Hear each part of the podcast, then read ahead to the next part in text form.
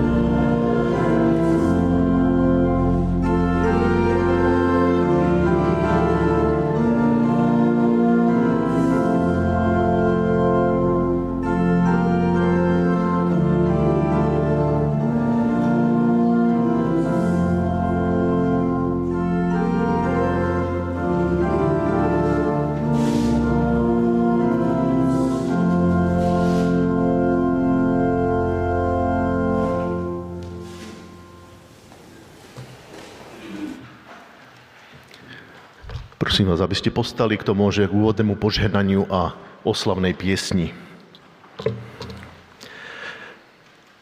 Nech nám všetkým, hľadajúcim aj hľadaným, nachádzajúcim aj nájdeným, utekajúcim aj bojujúcim za slobodu, ďalekým aj blízkym, trojediný Boh udeli milosť a požehnanie.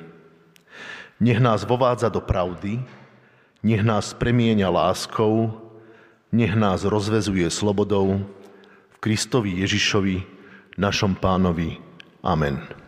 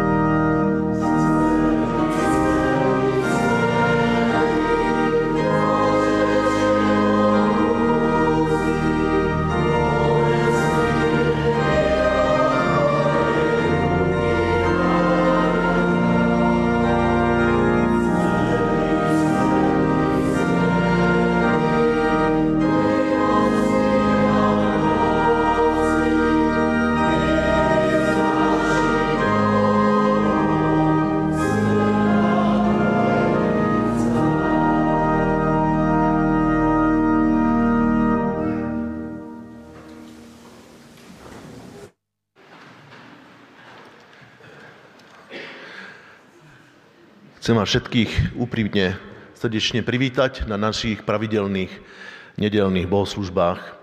Vítam všetkých vás, ktorí sem chodíte pravidelne, aj tých, ktorí ste tu hostia medzi nami. Ehm, a vítajte aj všetci tí, ktorí po nás pozeráte online cez Facebook. Ehm, dnes budeme pokračovať v sérii takých voľných homilí, ktorá ešte teda do konca septembra bude takýto program podľa toho kážuceho, podľa toho, kto má homíliu. A dneska nám poslúži homíliou na tému Sami sa presvedčte Marek Markuš.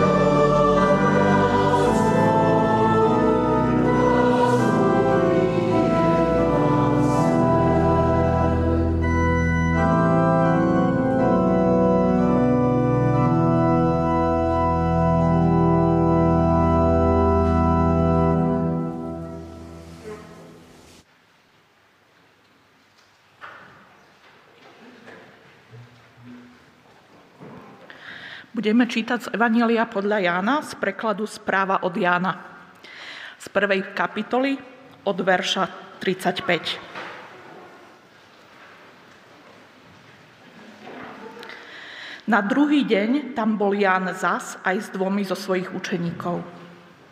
Ježiš išiel okolo a keď ho Ján zazrel, hneď povedal, tak tu je veľkonočný Boží baránok. Keď to počuli tí dvaja učeníci, išli za Ježišom. Ježiš sa obzrel a spýtal sa ich. O čo vám ide? Oni povedali, rabi, čo znamená učiteľ, kde bývaš? Poďte a sami sa presvedčte, odpovedal Ježiš. Oni teda išli a videli, kde Ježiš býva. Ostali u neho zvyšok toho dňa, lebo bolo už neskore popoludne. Jeden z tých dvoch, ktorí počuli Jánovo svedectvo a išli za Ježišom, bol Ondrej. Bol to brat Šimona Petra. Hneď potom, ako Ondrej zistil, kde Ježiš býva, našiel svojho brata Šimona a povedal mu – Našli sme Mesiáša. Na druhý deň sa Ježiš rozhodol ísť do Galilei. Keď tam prišiel, našiel Filipa a povedal mu, poď, buď mojim nasledovníkom.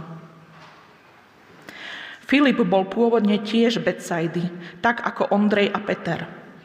Filip najprv odišiel, aby našiel Natanéla, ktorému povedal – Našli sme toho, o ktorom Mojžiš písal v zákone a o ktorom hovorili proroci. Je to Ježíš, Jozefov syn z Nazareta. Natanál odvetil. Z Nazareta? To je hádam vtip. Môže byť odtiaľ niečo dobré? Ale Filip ho vyzval. Poď a sám sa presvedč. Keď ho Ježiš videl prichádzať, povedal mu – Aha, pozrime sa na ňo. Prichádza číri Izraelita. Čo na srdci, to na jazyku. Natanael sa od- ohradil. Ako vieš, veď ma nepoznáš. Núž odpovedal Ježiš, videl som ťa pod tým figovníkom, predtým, ako ťa Filip zavolal. Rabi, veď ty si Boží syn, kráľ Izraela, vydýchol prekvapením Natanael.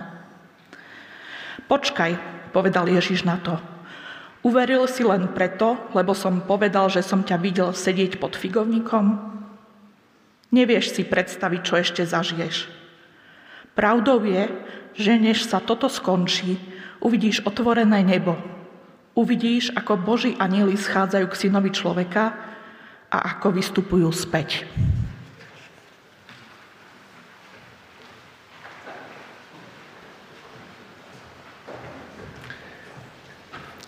Prosím vás, aby ste postali k modlitbe.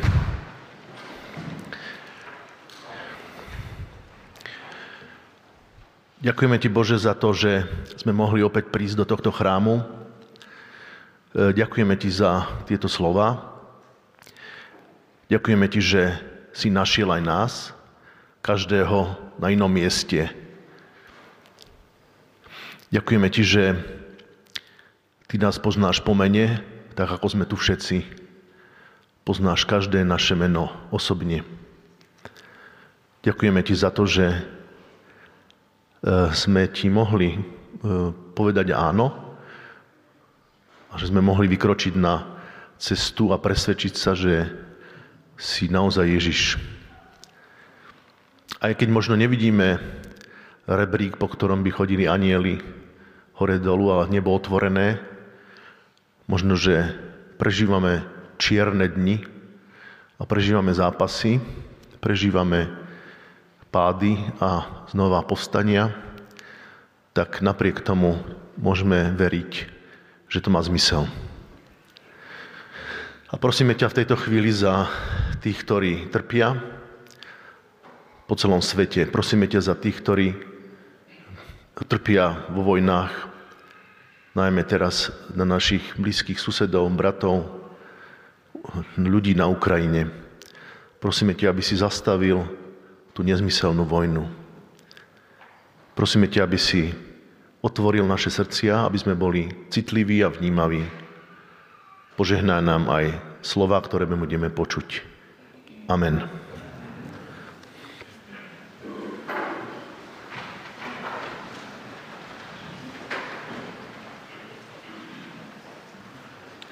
Opäť pokračujeme z Evanília podľa Jána, tentokrát zo 4. kapitoly od 4. verša.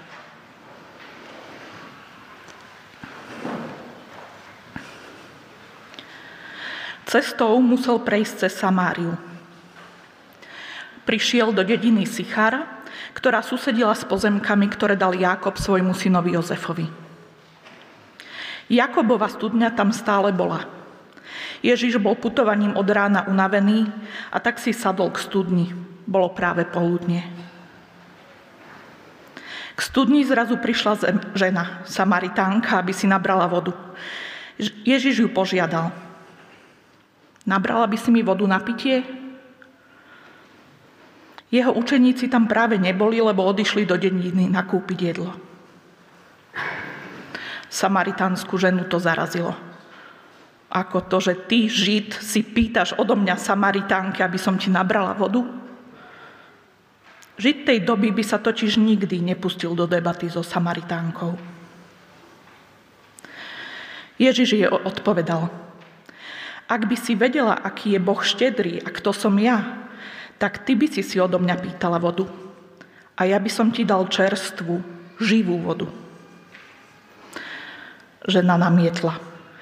Ale, milý môj pane, veď nemáš ani vedro a studňa je hlboká, ako by si sa k tej živej vode dostal?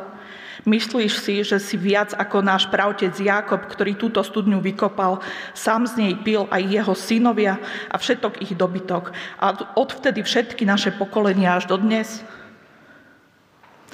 Ježiš v téme pokračoval. Každý, kto pije túto vodu, bude znovu smedný. Bude sa musieť napiť znovu a znovu. Ale ten, kto sa napije vody odo mňa, už nikdy nevysmedne. Pretože moja voda v ňom otvorí čerstvý prameň, väčší gejzir sviežej vody života. To sa žene zapáčilo. Pane, daj mi takú vodu, po ktorej už nebudem smedná a nebudem sem už musieť chodiť po vodu. Ježiš na to povedal – tak choď domov, zavolaj svojho manžela a vráť sa sem. Hm, nemám manžela, rýchlo odvetila. Dobrý pokus, že vraj nemám manžela, nedal sa Ježiš, lebo si mala 5 manželov a muž, s ktorým si teraz nie je tvoj manžel. Ale beriem to, vlastne si povedala pravdu. Ach, máme tu proroka, tak mi povedz toto. Naši predkovia robili vždy bohoslužby na tomto kopci, ale vy Židia trváte na tom, že jediné správne miesto bohoslužby je Jeruzalem. Skúsila žena zmeniť tému. Ježiš otázku prijal a odpovedal. Môžeš mi veriť, že prichádza doba, keď sa vy, Samaritáni, nebudete modliť k Otcovi ani tu na kopci, ani v Jeruzaleme. Vaša bohoslužba je zatiaľ tápaním v hmle. My, Židia, kráčame vo svetle dňa a vieme, o čo v bohoslužbe ide. Pretože Boží plán spasenia sa uskutoční cez Židov. Ale prichádza čas, v skutočnosti práve ten čas prišiel, keď bude jedno, kto odkiaľ pochádza a kto sa modlí kde. Bohu záleží na tom, kým si a ako žiješ. Tvoja bohoslužba musí vychádzať z tvojho vnútra – z tvojho ducha a musí byť otvorená pravde. Takých ľudí dnes Boh hľadá, ktorí stoja pred ním v bohoslužbe jednoducho a úprimne takí, akí sú. Boh je predsa duch, bytie samo. Tí, čo mu chcú naozaj slúžiť, musia pred ním otvoriť svoje vlastné bytie, svojho ducha v úplnom odovzdaní. Žena rezignovala. O takýchto veciach ja veľa neviem, ale viem, že prichádza Mesiáš. Keď ten príde, všetko nám vysvetlia všetko bude jasné. Ježiš už len povedal. To som ja. Práve sa s ním rozprávaš. Už nemusíš na nikoho čakať. Presne v tej chvíli sa vrátili jeho učeníci. Boli šokovaní, nemohli uveriť, že sa rozpráva s takouto ženou. Nikto to nepovedal nahlas, ale ich výrazy hovorili za všetko. Prečo sa s ňou vôbec zaoberá? Žena pochopila situáciu a odbehla. V tom rozruchu tam aj zabudla čbán na vodu. V dedine začala všetkým rozprávať. Stretla som človeka, ktorý mi povedal všetko, čo som v živote porobila. Celú ma dokonale prekúkol. Myslíte si, že by to mohlo byť Mesiáš?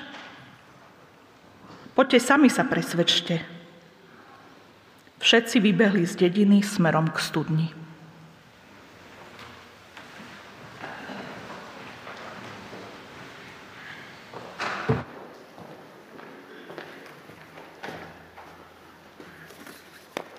Dobré ráno, e, vám všetkým prajem. Ďakujem za e, trpezlivosť pri čítaní týchto príbehov. Ehm, Projekt, ktorý tiež e, plní tieto moje dni, je práca na parafráze vybraných novozmluvných kníh podľa anglického prekladu Message Bible od Eugena Pedersona. A, a teda po, budeme robiť nové vydanie správy od Lukáša, potom bude nasledovať správa od Jána, kde bude Evangelium, Janové listy a zjavenie a potom správa od Pavla, 13 pavlovských spisov a, a pri práci na tom Jánovom texte som objavil jeden motív, ktorý sa v krátkom slede po nádhernom Jánovom prologu trikrát opakuje. A teda dneska sa chcem s vami podeliť o, o tieto moje myšlienky. Dovolil som si pripraviť pre vás takú malú brožúrku, čo je výber prvých piatich kapitol e, toho Jánovho Evanielia. Budeme s Jankou Hladkou a Jakubom Uhlíkom veľmi vďační za akékoľvek pripomienky a spätnú väzbu k tomuto textu, ktorý, ktorého ambíciou je prihovoriť sa zrozumiteľne dnešnému človeku. Janovo evanielium je iné ako zvyšné tri evanielia podľa Matúša, Marka a Lukáša. Tie tri, druhé, tie tri zvyšné evanelia sú ako taký životopisný román alebo životopisný film. Poctivo v časovej línii rozprávajú Ježišov život. Ale evanelium podľa Jána je skôr ako také premietanie slajdov alebo prechádzka galériou, kde sú vám predkladané rôzne obrazy alebo epizódy. Tie miestami Jan pomerne bohato komentuje. A Jan nie je až tak sústredený na presnú chronológiu a faktografiu Ježišovho života. Jan sa nepýta, že čo sa presne stalo. Jan sa pýta, že prečo sa to stalo. Jána od začiatku fascinuje logos, čo prekladáme my ako slovo, a v biblickom kontexte samozrejme ako Božie slovo, ale ten grécky pojem logos znamená aj význam, zámer. Jan sa pýta, ako a prečo sa toto slovo, tento Boží zámer so svetom a s človekom zhmotnil v konkrétnom dejnom okamihu na konkrétnom mieste planéty Zem osobe Ježiša z Nazaretu. V tom prológu Jan hovorí to slovo, sa stalo telom z mesa a kostí. Prisťahovala sa k nám a bývalo vo vedľajšom vchode. Videli sme jeho krásu na vlastné oči, tú jedinečnú slávu, slávu Otca a rovnakú slávu Syna, ktorý prekypuje milosrdenstvom a pravdou, z hora nadol, znútra aj zvonku. Čo bol teda Jan svetkom a čo na tom bolo také krásne a slávne? Ján po tom úvodnom prológu rôznymi spôsobmi ukazuje, že ako to vyzerá, keď sa Boh stane človekom. Keď sa slovo stane telom. Keď sa deje Božie kráľovstvo na nebi tak, ako sa deje v zem v nebi. Ak by totiž bola pravda, že Boh sa pristahoval k nám, ak by býval vo vedľajšom vchode, tak by sme ho mohli navštíviť, mohli by sme s ním pokecať, mohli by sme sa sami presvedčiť, aký naozaj Boh je. Tak sa pozrime na tri také obrazy, tri etudy Jánovho rozprávania, v ktorých trikrát zaznie presne táto výzva. Poďte, sami sa presvedčte. Takže obraz prvý. Za divokým púštnym prorokom prichádza mnoho ľudí, aby sa dali pokrstiť. A jedného z toho množstva ľudí, Ježiša Nazareckého, prorok označí ako toho zasľúbeného Mesiáša, na ktorého izraelský národ už stáročia čaká. Jan Krstiteľ má svojich spolupracovníkov, ktorí sa ho držia a pomáhajú mu. A dvaja z nich sú touto udalosťou tak zaujatí, že Ježiša začnú nasledovať. Motajú sa za ním, ale ako by sa ostýchali, nevedia ho osloviť. Ale Ježiš preberá iniciatívu, obratí sa na nich a pýta sa, o čo vám ide. To, čo z nich vypadne, znie, ako by v strese povedali prvú hlúposť, ktorá im napadla. Že, rabi, kde bývaš? Čakali by sme, že Ježiš, ako napríklad v rozhovore s Nikodémom, takúto zástupnú tému prehliadne a vrhne sa rovno na nejaký skutočný problém, že Hovorím vám, ak sa nenarodíte znovu, alebo beda vám, ak nebudete činiť pokánie, alebo niečo podobné. Ale Ježiš reaguje prekvapivo. Poďte, sami sa pre, pozrite, kde bývam, sami sa presvedčte. Lebo tá otázka možno není až taká hlúpa. Židovská predstavivosť bola stáročia formovaná príbehmi a obrazmi zmluvného vesmíru, v ktorom si Boh volí a vychováva svoj zmluvný ľud a osadzuje ho do zmluvnej zeme, na konkrétne miesto, za ktoré sú bytosne zodpovední. Tak veľmi vážne zodpovední, že dlhodobá ekologická a ekonomická prosperita a krása tej krajiny je nedeliteľne zviazaná s tým, ako verne a poslušne bude ľud v tej krajine žiť. Keď prorok alebo žalmista vynáša nad neposlušným ľudom súd, tak koho si prizýva ako svetkov? Samozrejme nebesia, ako jednu stranu zmluvy, ale jedným dýchom hneď aj krajinu, zem, fyzické miesto pobytu ľudu, ako ďalšiu rovnocennú stranu zmluvy. Mojžiš začína slova svojej piesne, ktorá je poslednou bodkou tejto zmluvy, takto. Počúvajte nebesia, budem rozprávať. Počúvaj zem, reč mojich úst. A Izajáš otvára jeden z najznámejších súdnych výrokov voči Božiemu ľudu, presne takisto. Počujte nebesia, počúvaj zem, čo hovorí hospodin. A žalmista, keď zvestuje príchod Davidovského kráľa ako dobrú správu pre nebesia, ale najmä ako dobrú správu pre zem. Nech sa radujú nebesia a plesá zem. Nech húči more i to, čo je v ňom. Nech jasá pole. Nech plesajú všetky lesné stromy. Lebo prichádza súdiť zem, bude spravodlivo súdiť svet. To nie sú lirické slovné hračky starovekého básnika aby nás zaujal pred tým, ako sa dostane k podstate veci. To je invokácia právoplatných účastníkov zmluvy. Takže ak sa Boh naozaj vrátil k svojmu ľudu v osobe zaslúbeného Mesiáša, tak sa to musí prejaviť na fyzickom mieste, určite najprv v dome, v ktorom by nový pomazaný býval, a následne v celej krajine. Ak je Ježiš z Nazareta Mesiáš, tak miesto, kde býva, jeho bezprostredné okolie o tom musí nejako svedčiť. Poďte, sami sa presvedčte. Nebojí sa Ježiš pozvať tých dvoch k sebe domov. Čo u Ježiša títo dvaja videli a zažili? Ocitli sa v prázdnej mnížskej cele, kde okrem tvrdej drevenej prične a stolíka so sviečkou a zvitkom tóry nebolo nič svetské a rozptilujúce? Alebo vstúpili do priestoru stvoriteľa vesmíru, kde všetky proporcie, farby a tvary sledovali magické pomery zlatého rezu ako v prírode? Nevieme, ale vieme, že dvaja Janovi učeníci u Ježiša ostali až do neskorého večera. Je vysoko pravdepodobné, že jeden z tých dvoch bol sám rozprávať Evanielia Ján.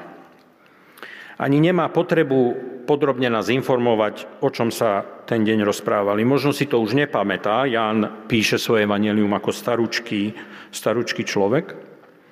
Ale pamätá si, že tam boli celý deň a že im bolo u Ježiša dobre.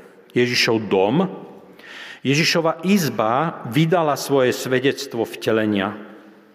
Svedectvo zhmotnenia duchovnej reality a na druhý deň s Ondrejom bežia za Šimonom a nadšene mu zvestujú. Našli sme Mesiáša.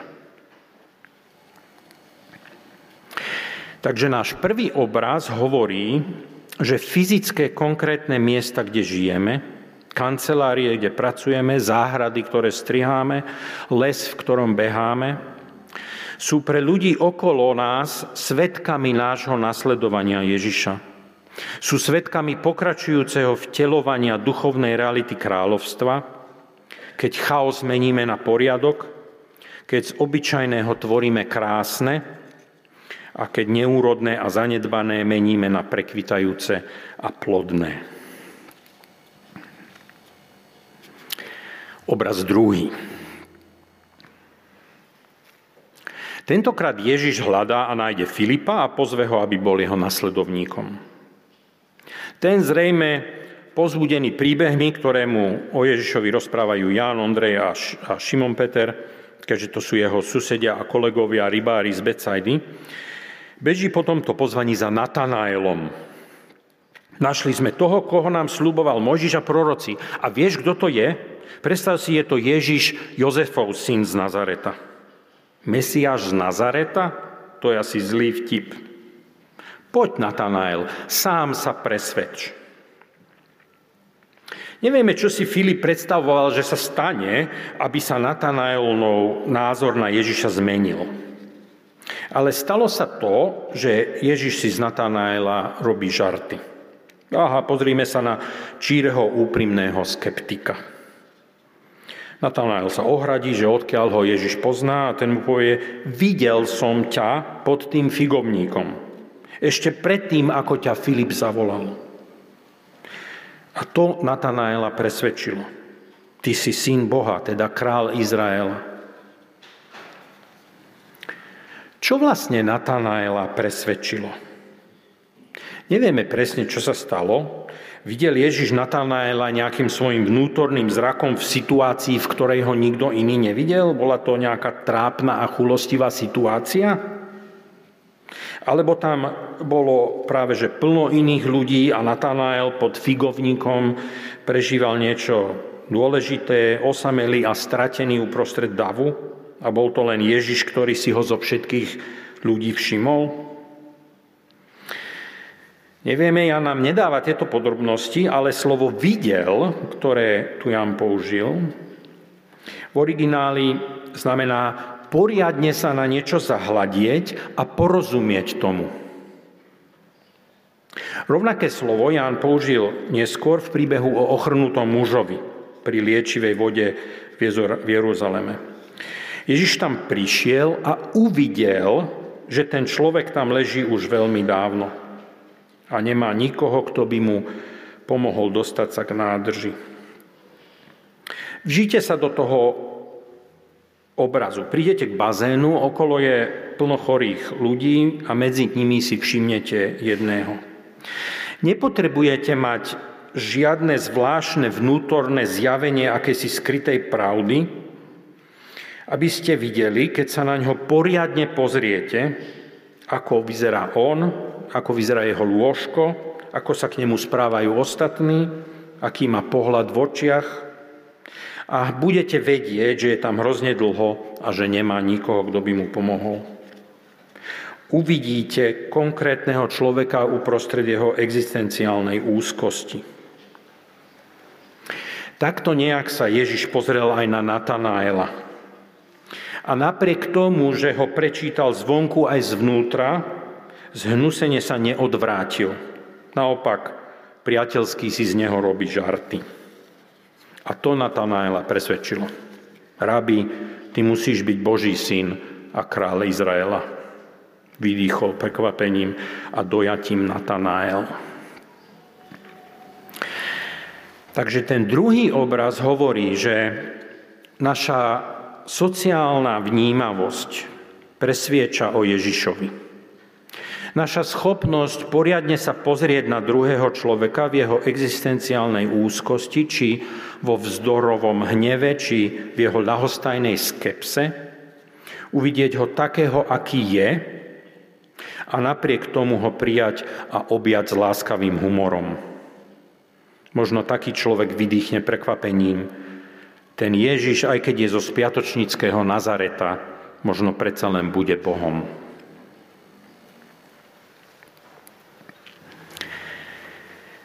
Obraz tretí. Ikonický obraz Ježišovho stretnutia so Samaritánkou pri Jakobovej studni.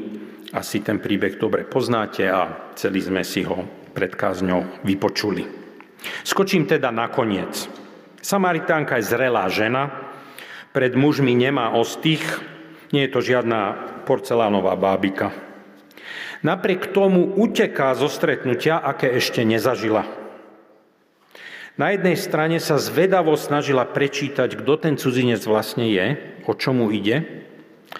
Zároveň sa chcela vyhnúť nepríjemnej debate o jej intimných vzťahoch. Už si myslela, že sa vykrútila odťažitou a neosobnou náboženskou diskusiou, keď ju cudzinec dostal presne tam, kam chcel. K zloženiu všetkých masiek a k autentickému stretnutiu ja a ty. Ježiš už len povedal, to som ja.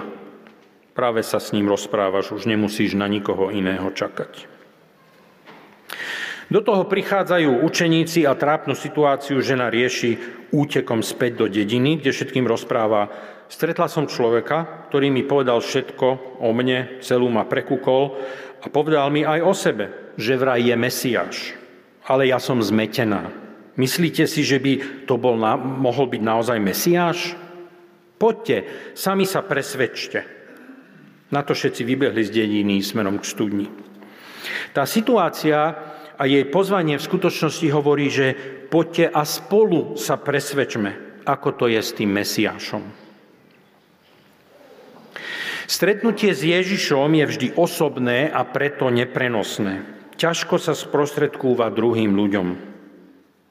Či, či už sa jedná o nejaké intelektuálne stretnutie s Ježišom pri čítaní a študovaní písma, alebo mysticko-duchovné stretnutie s Ježišom pri nejakej meditácii a modlitbe, alebo nejakú emocionálnu charizmatickú skúsenosť pri bohoslužbe.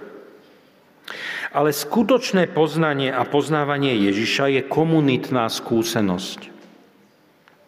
Keď povieme, že vieš čo, toto som zažil a toto som o Kristovi zistil – a na to nám niekto povie, čože, aj ty? Som si myslel, že to len ja zažívam také úlety. To je církev.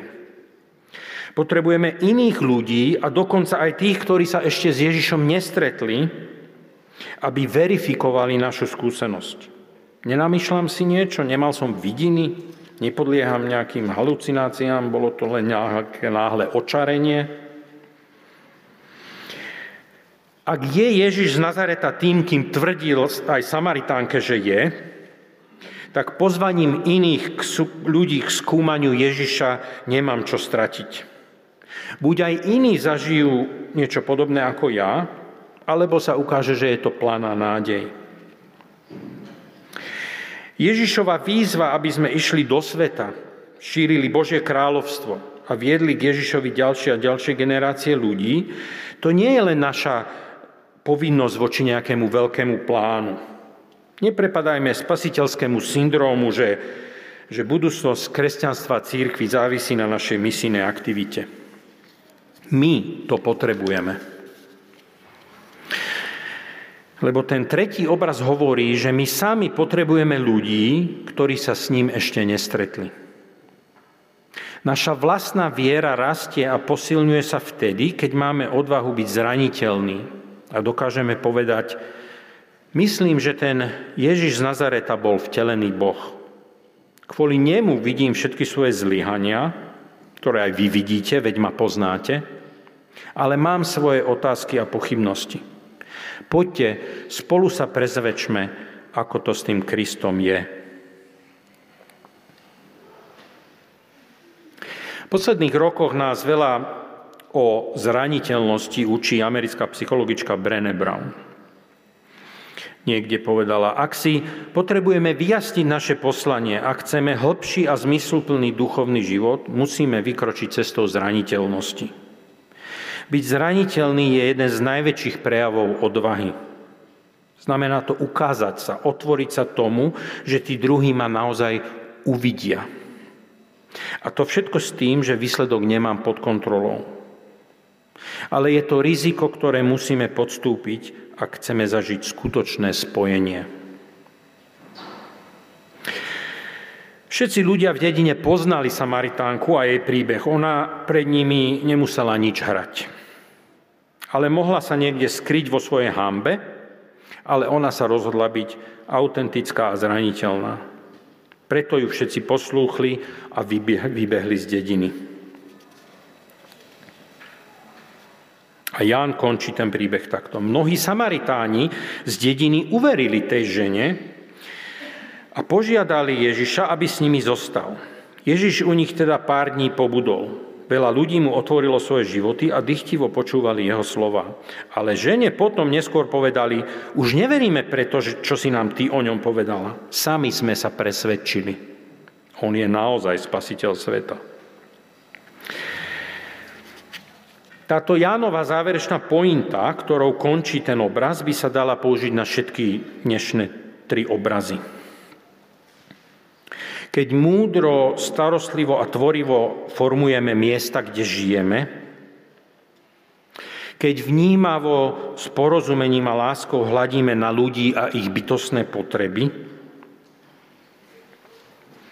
keď ich v zraniteľnej pokore potrebujeme, aby nám pomohli lepšie Bohu porozumieť, tak spolu zrazu zistíme, že Ježiš naozaj býva vo vedľajšom vchode. Takto sa nejak slovo stáva telom. Takto je Ježiš Emanuel, Boh medzi nami. Takto sa vteluje do nášho bolavého a zaprašeného sveta jeho kráľovstvo.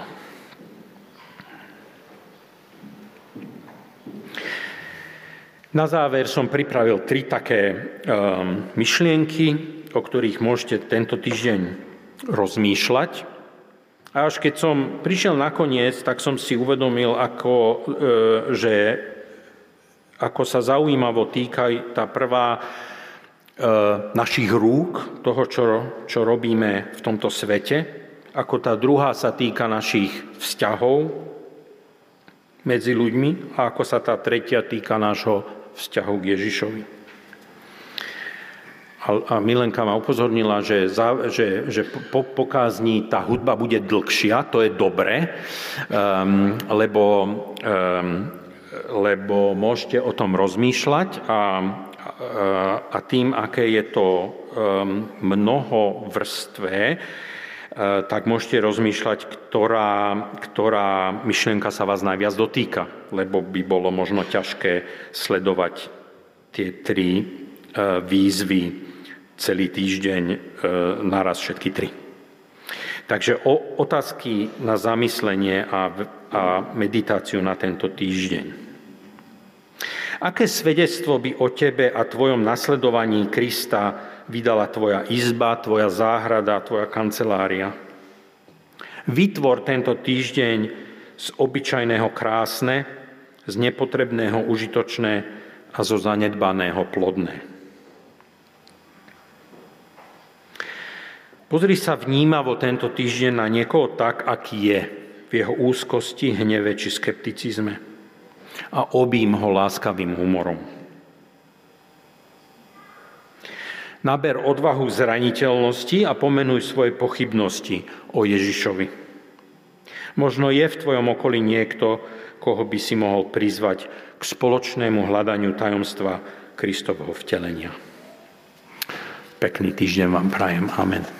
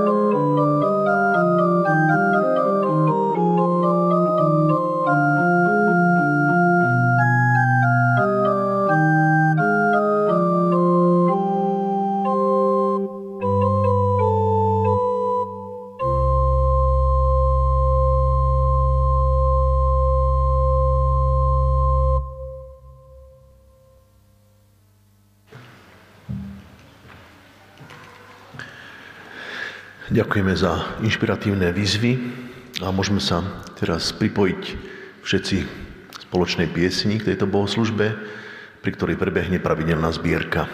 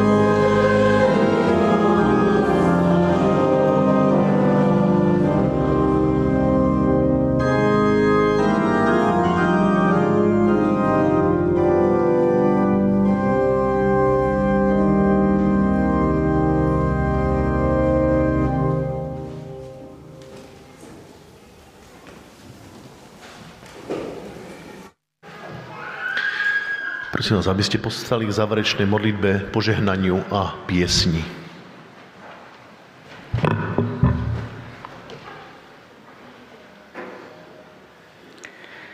Drahý Pane Ježišu, ďakujeme Ti za slova, ktoré sme mohli dneska počuť.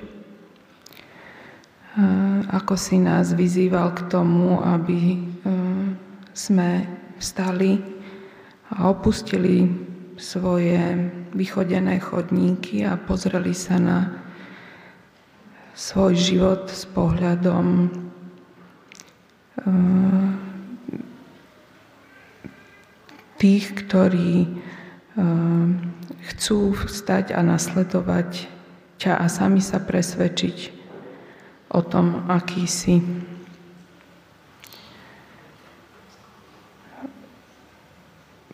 Pane Ježišu, je to veľmi oslovujúce pre mňa. A tiež veľmi túžim potom, aby aj e, priestor, v ktorom žijem, bol e, svedectvom o tom, aký mám vzťah s Tebou a aby aj ľudia, medzi ktorých som postavená, mohli vnímať um, to, že som schopná ich objať a byť um, milosrdná voči ich slabostiam.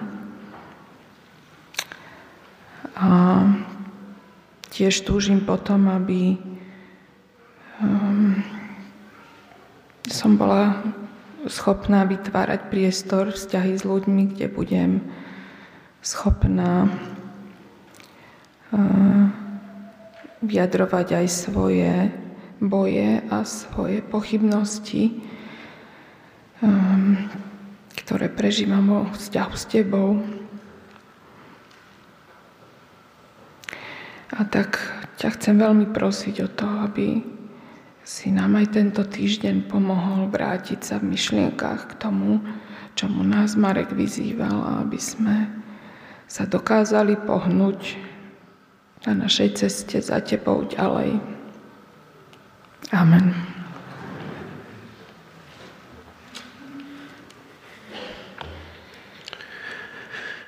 Nech nás požehná Boh, ktorý sa nám predstavil vo svojom synovi Ježišovi. Nech sa meníme na jeho obraz. Nech spoznávame pravdu o sebe. Nech sa vieme prijať taký, aký sme. A nech vieme prijať aj Božiu ponuku lásky. Mene Boha Otca i Syna i Ducha Svetého. Amen.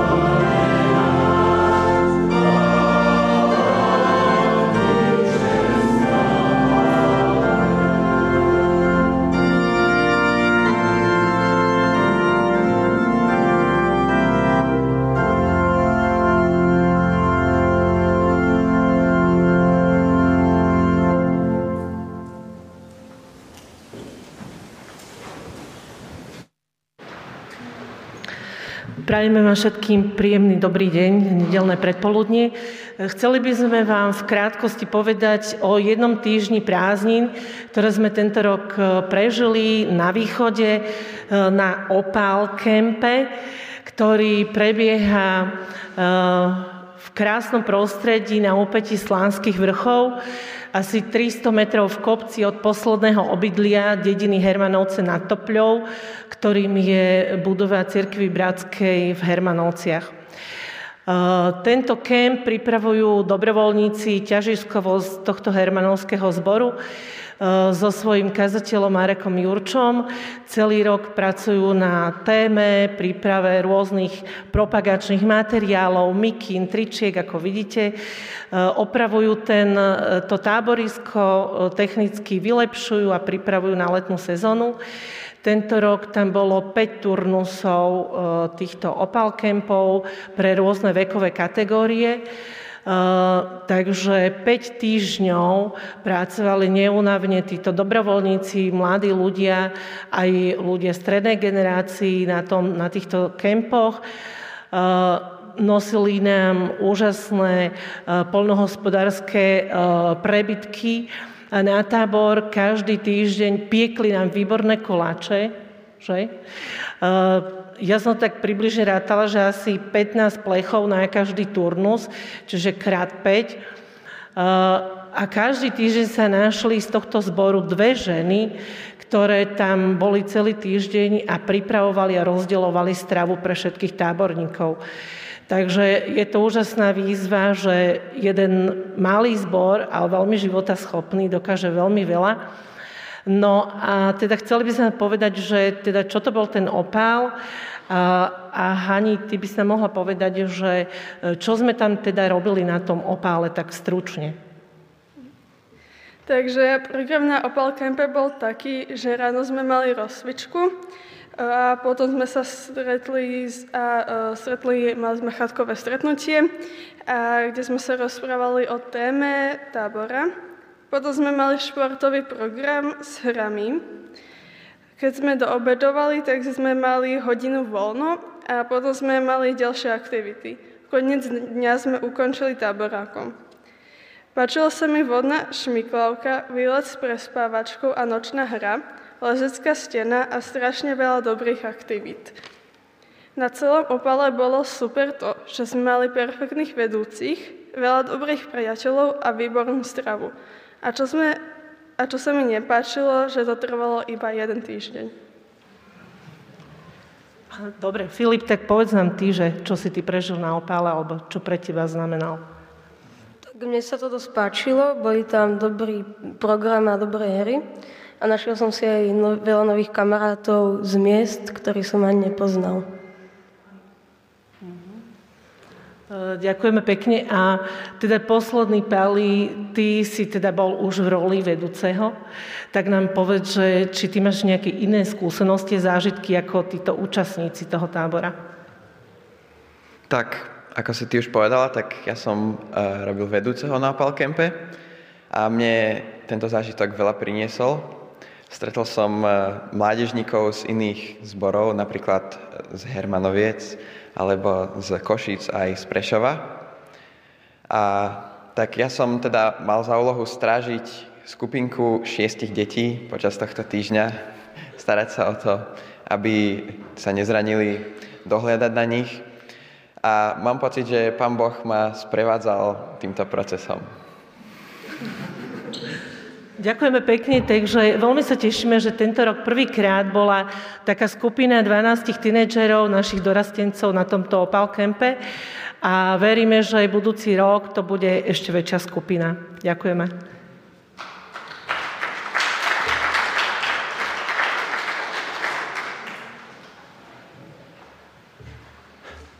Po zdravoch z východného Slovenska budeme pokračovať. Minulý týždeň som bol za náš zbor na inštalácii e, Martina Kačúra v e, Prešove a tak Prešovský zbor vás všetkých veľmi srdečne pozdravuje a bol rád, že sme mali účasť na tej ich radosti, ktorú tam mali.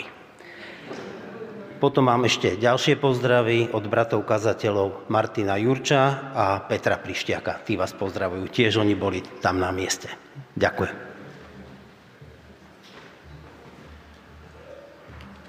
Ja už na úplný záver len zhrniem pár informácií. E, budúcu nedelu, ako obyčajne vás pozývame o 10. na bohoslužby, o 9. na modlitevné stretnutie. E, v týždni ešte tie pravidelné aktivity nie sú rozbehnuté, nebudú. E, a dnes vás pozývame na integrované bohoslužby do Senca. Informácie o aktuálnom dianí nájdete na našom webe Všetkým vám ďakujeme za vašu finančnú podporu a všetky informácie si viete vyhľadať aj online. Prajem vám ešte príjemnú nedelu.